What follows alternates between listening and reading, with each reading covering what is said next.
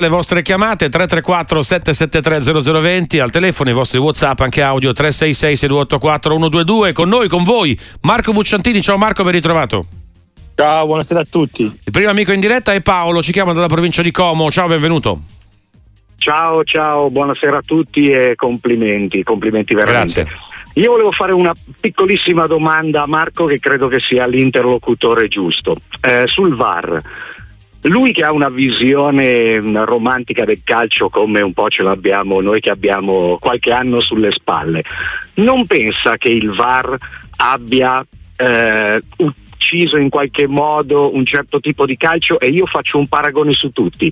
Senza il VAR noi non avremmo avuto Diego Armando Maradona, cioè il più grande di tutti, o meglio, avremmo avuto un grandissimo fuoriclasse, ma non avremmo avuto Maradona perché ci avrebbero tolto la mano de Dios, probabilmente il gol successivo, cioè ci avrebbero tolto il dio del calcio e questa considerazione la faccio da milanista sostenendo che io pur di rinunciare al VAR e tenere solo il fuorigioco elettronico mi terrei anche il gol di Montari. Grazie ok, mille, va bene, grazie. Grazie all'amico della provincia di Como, Paolo. Allora Marco, una bella domanda devo dire, eh, suggestiva. Eh, sì, però è, è perché, eh, perché il, il VAR to- toglie, toglie l'ingiustizia dal calcio, non toglie la poesia.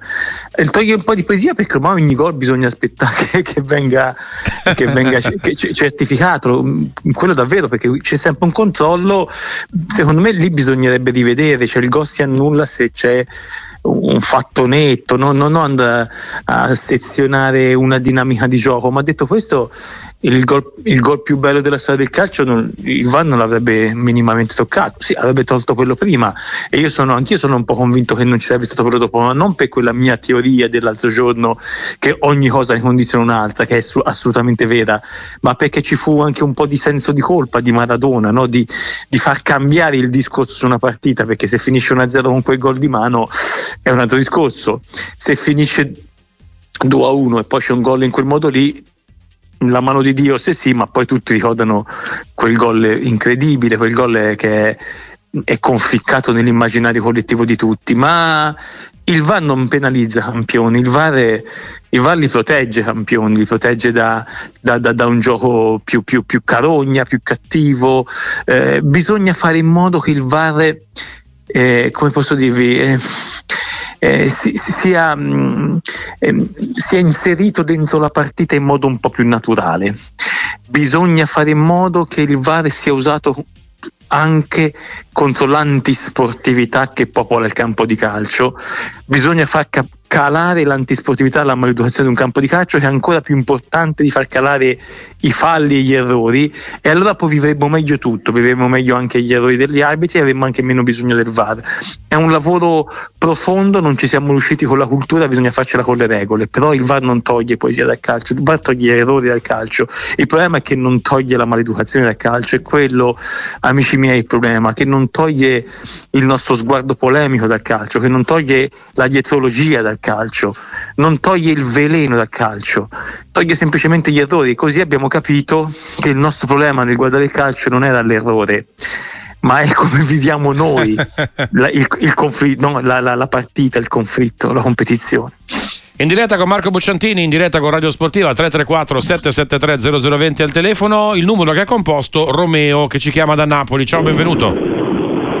Ciao, grazie, buonasera, innanzitutto complimenti Grazie. perché veramente fate parlare i tifosi e visto che chiamo a volte le radio è così difficile, io con voi riesco a parlare con Marco, con tanti esperti, vi faccio i complimenti davvero. Quindi tre cose velocissime, constatazione. Il Napoli secondo me vi avevo già chiamato, avevo detto che l'operazione nostalgia a Napoli nell'area era diventata operazione depressione. Secondo me l'operazione è diventata un po' divertente, quasi grottesca, no? Cioè la storia del palo che cambia per magia, trasforma Zerbin, cioè è diventata ormai battuta del giorno per tutti. Secondo me dovremmo viverla un po' più così qua a Napoli, quindi constatazione. Domanda per Marco su stasera, se il Milan può finalmente prendere un po' di continuità, visto che Ok. Pioli con l'Udinese secca. E ultima cosa, secondo me una previsione sulla Roma eh, di De Rossi, se ce la può fare anche Marco, io guardando i convocati sono un po' pessimista, cioè veramente ecco, ci si aspettano i miracoli da De Rossi, però mi sembra che il materiale a disposizione sia proprio veramente... Va bene, va bene, grazie, grazie, grazie al nostro amico, insomma tre buste ti ha dato, che busta scegli? Scegli tutte le Beh, domande. Se, se, se, se, una testata nel palo ci fa, ci fa, scoprire il meglio di noi, diamo tutti una testata, anche, basta anche il muro, invece eh, cioè abbiamo il muro a portata. Eh, io sono contento perché Zerbin, Zerbin era questo, prima che tornasse a Napoli, quando giocava in Serie B col Frosinone era questo, poi non avendo spazio non, non, non, non riesce, non riusciva a esprimersi, Ave, ha, ha, avuto sempre due titolari davanti, nemmeno uno, non è mai stato nemmeno la riserva.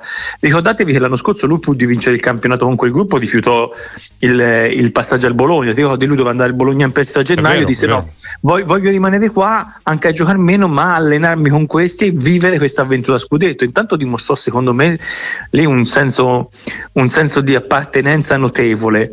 Il ragazzo mi sta anche simpatico a pelle, oltre secondo me ad essere un peccato vederlo giocare così poco. Sul, magari ora da, a Frosinone, se va a Frosinone, giocherà finalmente di più. Eh, il Frosinone esalta gli esterni di attacco col suo modo di giocare. Il Milan deve trovare continuità, ha, ha, ha questo obiettivo. Il risultato è conseguente, deve mettere in fila qualche partita bella poi ragazzi a volte ci sono delle squadre che semplicemente hanno, sono fatte, cioè il Milan è fatto di giocatori, di alcuni giocatori che non ce l'hanno, non ce l'hanno continuità, non ce l'hanno da un punto di vista agonistico, penso ai migliori, non ce l'hanno da un punto di vista fisico, penso a qualcuno dei nuovi acquisti. Cioè, a volte la discontinuità è semplicemente, eh, come posso dirvi, eh, eh, va, va, va, insieme alle qualità. Eh, quando compri giocatori che sono forti ma non sono assoluti, eh, perdi qualcosa, devi, saper, devi essere bravo a, na- a nascondere lacune agonistiche, fisiche, tecniche, tattiche. Ogni squadra deve lavorare per esaltare i pregi e nascondere i difetti. I difetti c'erano tutti. È stato difficile nascondere alcuni difetti del Milan in questi sei mesi, soprattutto quelli, di, quelli degli infortuni. Cioè, quelli è stato proprio impossibile. Non ce l'hai fatta risparmiarli, ha dovuto forzare qualche giocatore in campo, eh, è finito per giocare per perdere dei, dei, dei riferimenti mentre li stavi costruendo.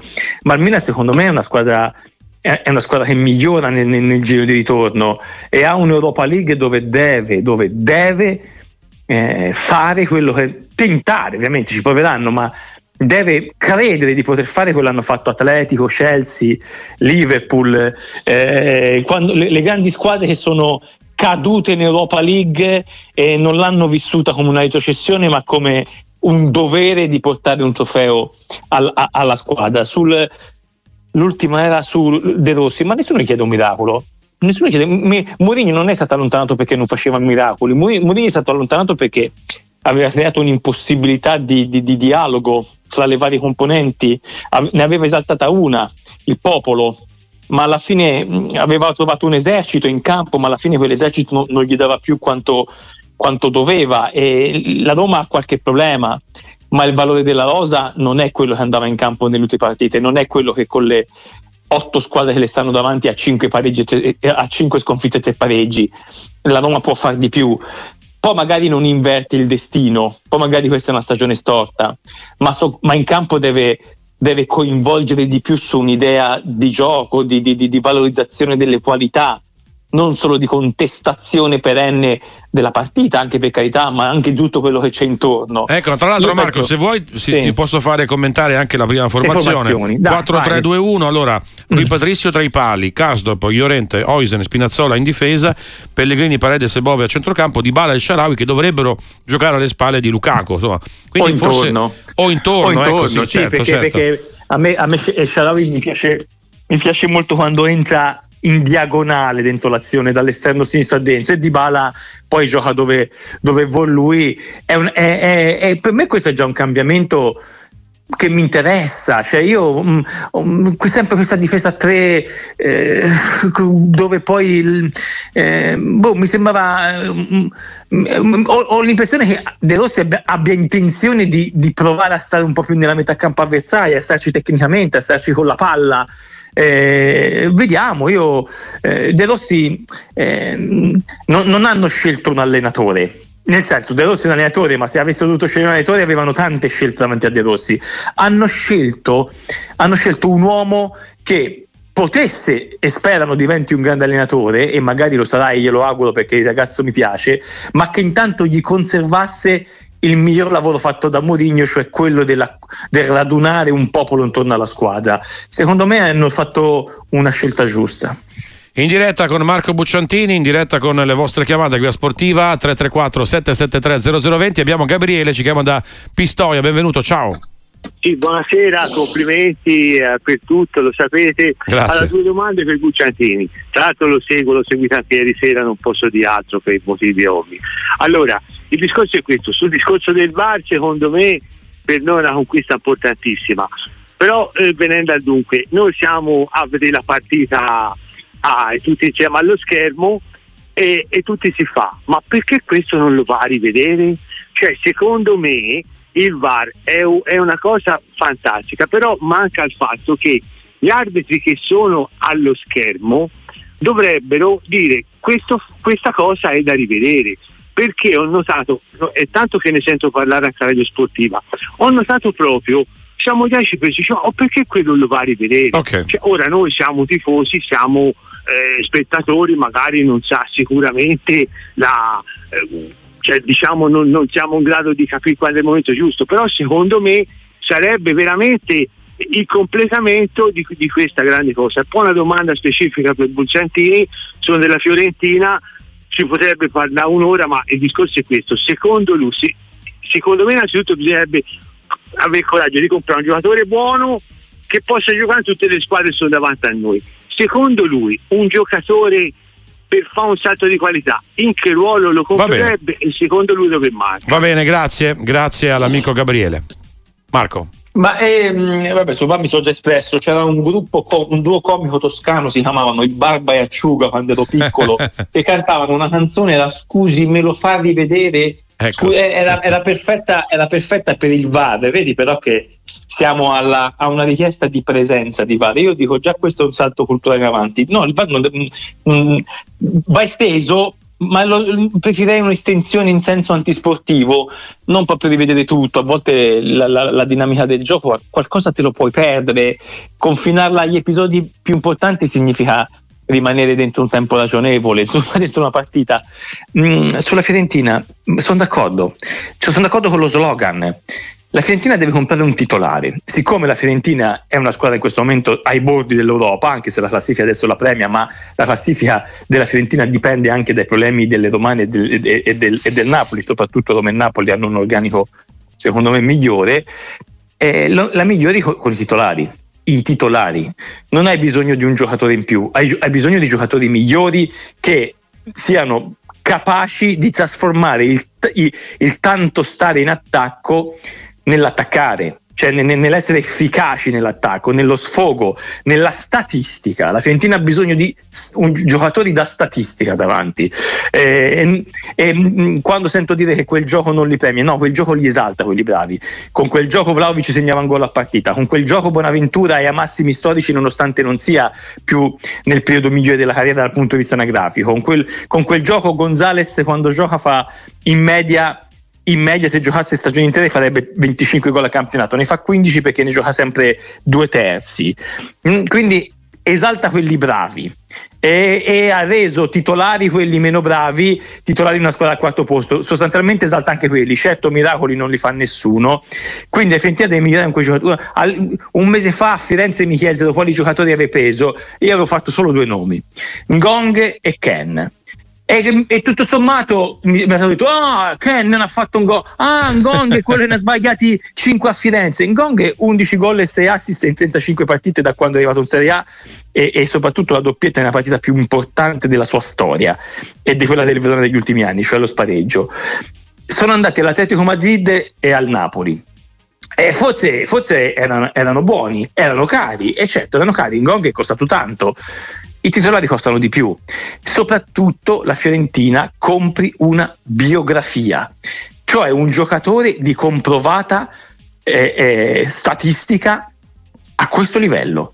Cioè non il giocatore che li ha fatti, non il giocatore che forse li farà, non il giocatore che li ha fatti altrove, il giocatore che sai che li fa in Italia di qui a maggio. Ciao, sono Marco da Lainate, sono di ritorno da Piacenza dove ho visto Feralpi Salò Catanzaro. Volevo dire, ma non trovate sia corretto parlare di un allenatore come Zaffaroni che l'anno scorso ha salvato un Verona in grandissima difficoltà, quest'anno ha preso in mano il Feralpi subentrando e sta facendo benissimo. Credo che meriterebbe sicuramente delle panchine dei palcoscenici più importanti. Cosa ne pensate? Ciao Sportiva e grazie. In diretta con Radio Sportiva, i vostri WhatsApp, anche audio 366 6284 122, le chiamate al 334 773 0020, microfono aperto, aspettando anche le gare di Serie A, eh, la sfida eh, tra poco alle 18, la Roma col Verona, poi in serata avremo il Milan con l'Udinese, però anche Marco Bucciantini in diretta con noi, anche un focus sulla B che è in corso con tante partite, la Feral Pisalò oggi ha battuto un po' a sorpresa il Catanzaro, Feral Pisalò di Zaffaroni, ex allenatore del Verona, cosa Cosa ne pensi di questo mister eh, Marco? Sì, un po' sorpresa, ma la Ferrari Pisalò è la terza vittoria nelle ultime cinque ragioni, sta, sta, sta, sta dando una sistemata a questa squadra che sembrava condannata ma si è ribellata e, e, adesso è lì, si è messa nel gruppone. Il Catanzaro invece ne ha perse tre delle ultime quattro, mi pare, forse quattro delle ultime cinque addirittura, quindi nella tendenza ci poteva stare, magari non ci stava il 3-0, però non, non, mi, non, mi, non mi, chiedere se, se, Zaffaroni è pronto per il Real Madrid, io l'ho, l'ho conosciuto lo scorso anno quando tutto sommato sembrava, eh, come posso dirti, a dover affiancare Bocchetti perché Bocchetti non poteva stare da solo in panchina, eh, avendo Zaffaroni i diritti che l'altro ancora mh, stava, stava stava cercando di ottenere da Coverciano e quindi poi al limite l'hanno salvata in due quella squadra tra l'altro facendo sì, facendo davvero un bel giro di ritorno, prima sistemando la squadra, poi cominciando a fare punti e quest'anno, e quest'anno ci riprova in Serie B. Io intanto, intanto, noto che finalmente è arrivato nelle panchine eh, delle due leghe professionistiche superiori in Serie A e intanto vediamo quello, però ecco dopo, dopo 20, 20 partite a Verona e, e 7-8 partite eh, sul lago di Garda eh, non, non, lo so se è pronto per il Real Madrid. Io penso che anche lui sia contento di quello che sta facendo eh, vediamolo. Mi piace, mi piace che sta succedendo sia in Serie A che in Serie B negli ultimi anni che ci sono delle squadre che partono molto male che già partono nell'immaginario indietro e dietro rimangono e poi si ribellano e danno molto senso al loro campionato e al campionato dell'altra. Lo fanno, questo secondo me è un, è un passo in avanti nel, nel, nella cultura italiana dove, dove spesso eh, troppo alla svelta alcune squadre abbandonavano la competizione. Eh, non è la prima rimonta quella del Feralpi se, se, se arriverà in fondo che vediamo negli ultimi tempi. Hai parlato del lago di Garda, allora noi facciamo così, andiamo sul lago Maggiore dove c'è Roberto, benvenuto a Sportiva, ciao. Sì, sì, buonasera. Ciao, In benvenuto. Brevo... Grazie. Brevissima premessa, quando c'è da voi Marco Bucciantini io spengo tutto e ascolto la vostra radio. È veramente un piacere puro, cultura, letteratura. Allora, la domanda è, purtroppo io non sono interista sull'Inter di ieri sera. Io ho visto una partita meravigliosa, straordinaria dell'Inter, velocità, triangolazione. Ecco, volevo sapere, cioè, non è niente di nuovo perché l'Inter è fortissimo, però ieri sera è stata meravigliosa. Volevo chiedere a Marco cosa ne pensava di quest'Inter e di questa partita eh, di ieri sera. Va bene, va sì, bene, sì, grazie, sì. grazie Roberto. In effetti l'Inter ieri ha rubato l'occhio eh, contro la Lazio. Eh, L'Inter ci sono mm, alcune volte, soprattutto da dopo la finale dello scorso anno, da quest'anno, che mh, mm, che ti estranea da Conteforte, cioè che ti sembra davvero giocare mh, mm, su, su, sul bordo dei propri limiti per cercare di spostarli e anche giocare altrove rispetto a un avversario. Gli vengono bene delle partite, gli vengono bene quando riesce a, a imprimere il suo ritmo alla gara eh, e quindi sorpassa anche il, il, concetto difensivo di chi sta davanti. No? Eh, in, ha sviluppato sicuramente più pazienza di aspettare la partita, rimane straordinaria, limpida, eh, perfetta quando va in vantaggio il campo subito dopo il vantaggio dell'Inter il, prende, il campo prende un'inclinazione dove il portiere dell'Inter è in, è, è, è in, cima a monte si dice quando si scia e il portiere avversario a valle. E la natura delle cose va a valle ecco diventa naturale la forza dell'Inter. Credo che non ci sia un commento più lusinghiero che dire che a volte la forza dell'Inter mi sembra naturale, cioè per forza di cose incoercibile, superiore, irrimediabile da qualsiasi fatto umano le si opponga, no? organizzazione. Non sempre riesce a metterlo in discesa questo campo. C'è riuscita ieri sera quando succede ogni azione sembra che possa finire in porta e ogni uomo sembra che possa andare a finire in, in porta insieme all'azione. Mm, c'è riuscito ieri con, contro una squadra che invece le piace addormentare il ritmo, le piace occupare bene il campo anche quando difende, è bella compatta, ha disorganizzato una squadra molto compatta. Probabilmente la Lazio ha subito di per sé la partita, l'impegno. Io penso che l'Inter quando si raduna e stanno tutti bene e Inzaghi può progettare la partita come vuole, i cambi come vuole, sia una forza della natura. In diretta con Marco Bucciantini, in diretta con i nostri amici, abbiamo Abdul, ci chiama da Verbagna, benvenuto, ciao. Sì, sì, salve, grazie di avermi chiamato, grazie. Ciao. E, complimenti per eh, la trasmissione. Grazie. Ho due domande eh, a Marco che ho avuto il piacere di vedere a Coverciano. La prima è Ehm, quando, eh, quando, vi è un eh, ex giocatore campione di tutti i tempi che si approda ad un'eventuale diciamo, esperienza da allenatore, spesso sento parlare del eh, sarà bravo o non sarà bravo, ma spesso è un fia- una fiasca, fiasca, eccetera, eccetera. Qualche problema intanto nel collegamento con l'amico, magari cerchiamo di recuperarlo, forse riferimento a De Rossi, Marco? Eh, forse sì, ma io non lo so. il passaggio da grande, da, cioè dall'ex l'ex grande giocatore no, che, diventa, che, diventa, allenatore, abbiamo visto anche dei giocatori eh, importanti, no? io penso a Inzaghi, Pirlo, eh, anche altri insomma, che hanno iniziato subito no, a, un certo, a, un certo, livello. Hanno, hanno, o, o, meglio, Pippo Inzaghi. Eh, eh, Pirlo, Pippo Inzaghi un po' di giovanili l'ha fatte, Simone ne ha fatte anche di più. Mm, però io sì, io credo nella, nella biografia e la biografia ha bisogno dei suoi tempi. Eh, aver giocato a qualsiasi livello e allenare sono due lavori diversi, eh. dove aver giocato a qualsiasi livello ti dà qualcosa in più, perché negarlo? Ma, mm, ma non basta. Ecco, quando, eh, quando erediti, eh, poi se non lavori finisce l'eredità. E io, mm, ma e non sto giudicando nessuno, eh, no? i nomi che abbiamo fatto sono così, però è la verità. E quindi poi magari puoi cominciare, puoi avere una prima buona panchina, ma non va da nessuna intanto parte. Abbiamo, intanto abbiamo recuperato Abdul, così completiamo eh, così la domanda. Voleva, Eccoci. Voleva, voleva eh, cosa, no, nel senso che eh, secondo me il mestiere di, di, di bravo giocatore è completamente diverso dal essere mister che guida una squadra, perché c'è tutta una serie di caratteristiche per essere mister, ancora prima di, di parlare di, di, del, del, bravo tecnico che è dentro di, questo ex giocatore. Per cui secondo me eh, Marco può darci una mano per almeno, almeno delineare un paio di, di punti che, che, che, sono completamente importanti. Ecco, ma ti riferisci, qualche, ti riferisci, a qualche, allenatore in particolare? No, perché parlavamo no, di De Rossi. Ma, ma in generale, in generale. Ferrari, in generale De Rossi, eccetera, eccetera. Per cui sono, cioè, non è detto che un giocatore ex può essere okay. bravo, perché le caratteristiche sono diverse. Va bene, va bene, va bene, grazie, grazie. Questo è un po' il concetto del nostro amico Marco. È quello che abbiamo detto. Eh sì. Pensa che deve capito dove l'ho conosciuto. Una volta ho fatto una giornata insieme a, a Renzo Olivieri là. Ah. A, a un corso, organizzata da, da, Francesco D'Arrigo che è un preparatore degli allenatori è uno studioso di calcio eh, penso si riferisca a quello e, sì sì io sono e condivido questo condivido eh, però mh, tutti possono avere una chance. Mi, piace, mi piacerebbe che, che, la maggior parte del gruppo allenatori arrivasse da, da, da, dallo studio e, non e, non dalla rendita di posizione. C'è un amico che scrive: A meno Però che non ti chiami Pep, scrive un amico il messaggio, se non ti chiami Guardiola, insomma, Guardiola insomma, è stato eh, subito la, grande ma, protagonista in panchina. Sì, però non proprio subito subito. Anche lui no, no, no, non è andato in panchina il giorno che ha deciso di smettere. Ma in generale anche, anche, Guardiola non sarebbe durato per rendita di posizione. Le rendite, ripeto, se non lavori le rendite finiscono, le rendite finiscono. Eh, hai, un, hai, un, vantaggio nell'accesso alla, alla professione. Io l'ho, l'ho, reputo un vantaggio no, non per forza giusto. Magari dal mondo di dentro viene visto come giusto, come è il nostro mondo. No, io sono per gli accessi democratici. Io sono sempre stato per i numeri chiusi chiusi anche all'università, so, so, sono per gli accessi ampi.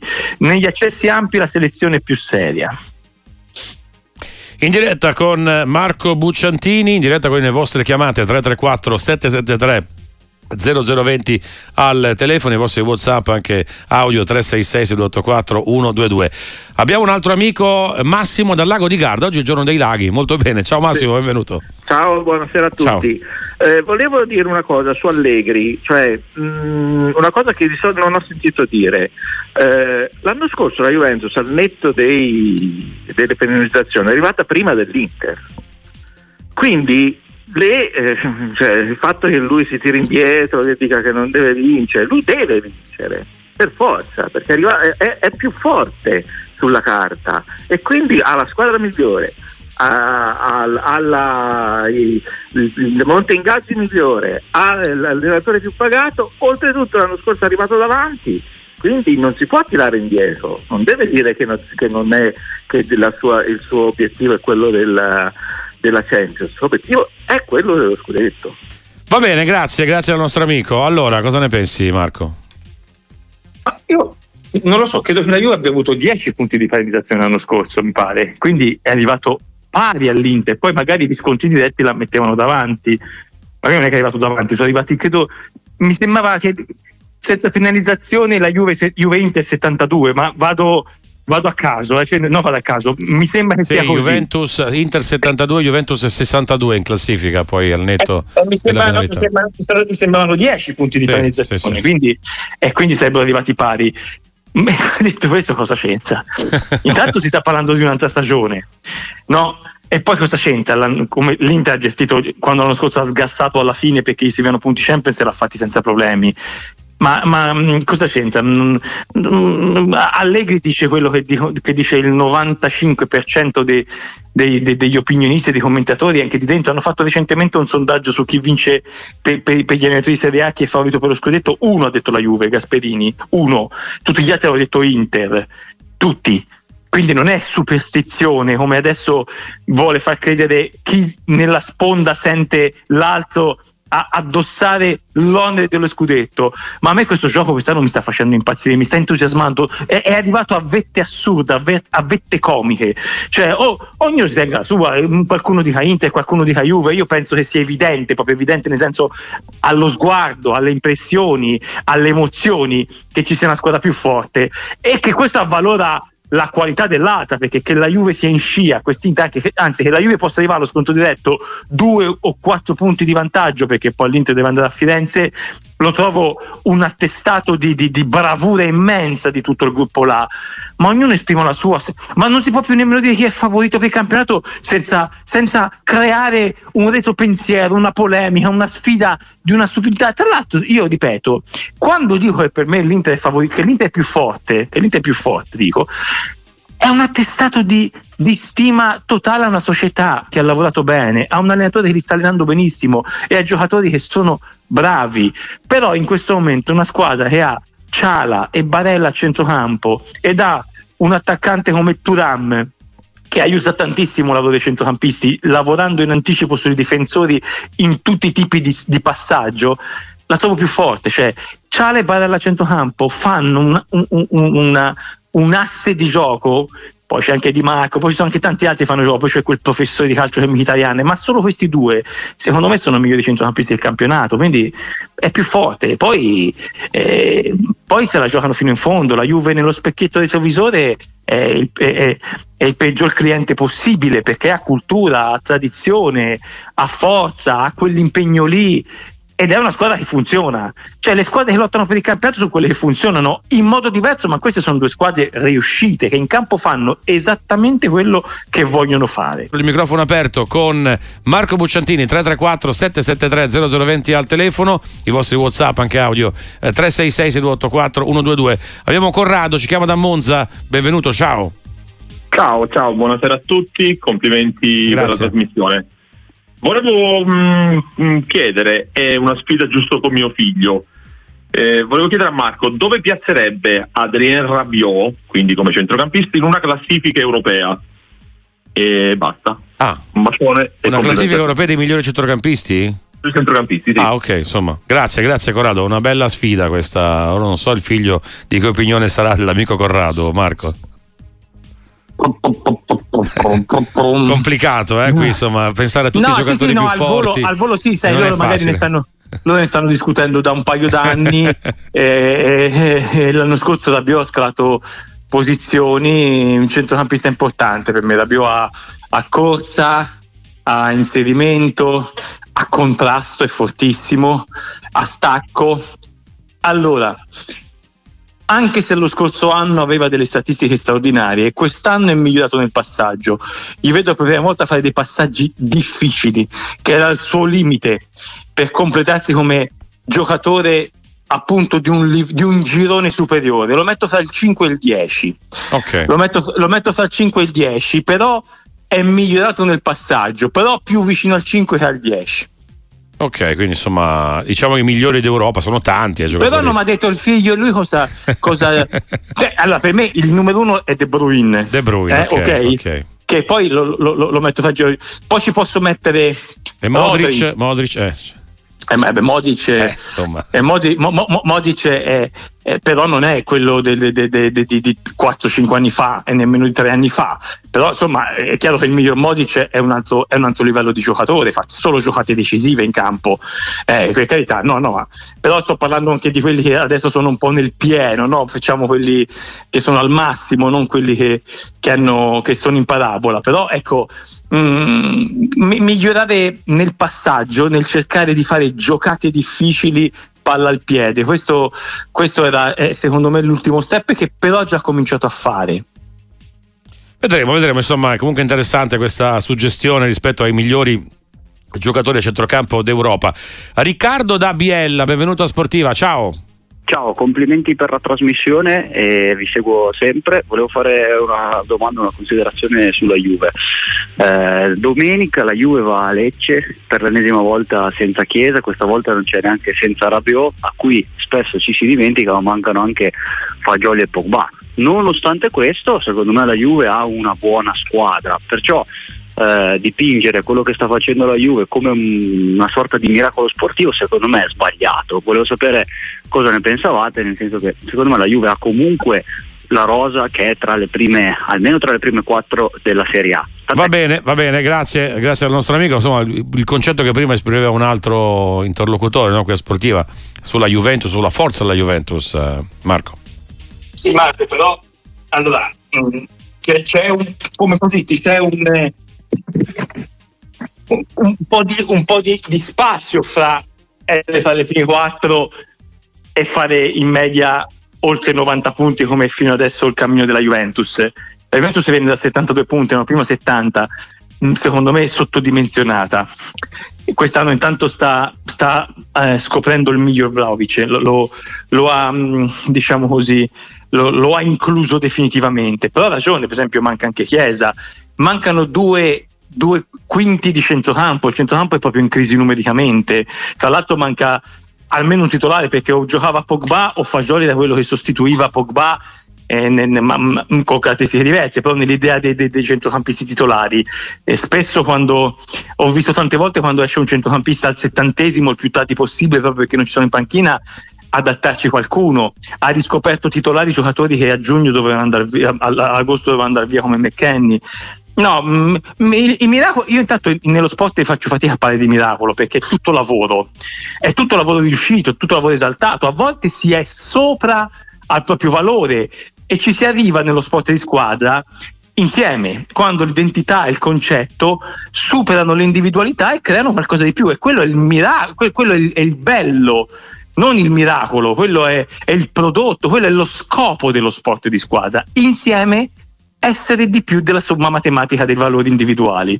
E questo secondo me invece un po' nella Juve c'è oggi, che comunque per me ha una grande difesa, dal portiere ai, ai, ai, due, ai due, difensori brasiliani, e, e, se, e, poi ci renderemo conto, magari non adesso, eh, ma magari tra un paio d'anni, che ha anche un grande attacco. Perché io penso che Vlaovic, per esempio, Ildiz e Chiesa quando sta bene siano dei grandi giocatori. Anche aver scoperto Ildiz in questo momento quanto ha dato entusiasmo, quanto ha dato eh, forza all'ambiente, quando trovi un giocatore così forte, tuo, eh, co- come fortifica tutti perché diventa una scelta della società, un'idea dell'allenatore che lo rischia e sta bene dentro la squadra e fa giocate decisive per la squadra, quindi trasferisce una forza, una compattezza a tutto l'ambiente. Mm, ragazzi, fra, fra, essere una squadra da primi quattro a fare 90 punti, 90 punti, la Juve è media 90, qualcosa di più. E guardate quante squadre hanno fatto più di 90 punti negli ultimi anni: l'Inter di Conte, il Napoli di Spalletti, e poi bisogna tornare a quel Napoli-Juve di Savi Allegri, ma andate a vedere che squadre erano. Andate a vedere che squadra era quella Juve faceva 92 punti, 93 punti. E c'è una bella differenza. Eh. E allora, grazie davvero, grazie davvero Marco Bucciantini, eh, buon campionato Ciao. e a presto. Ciao Marco, un saluto.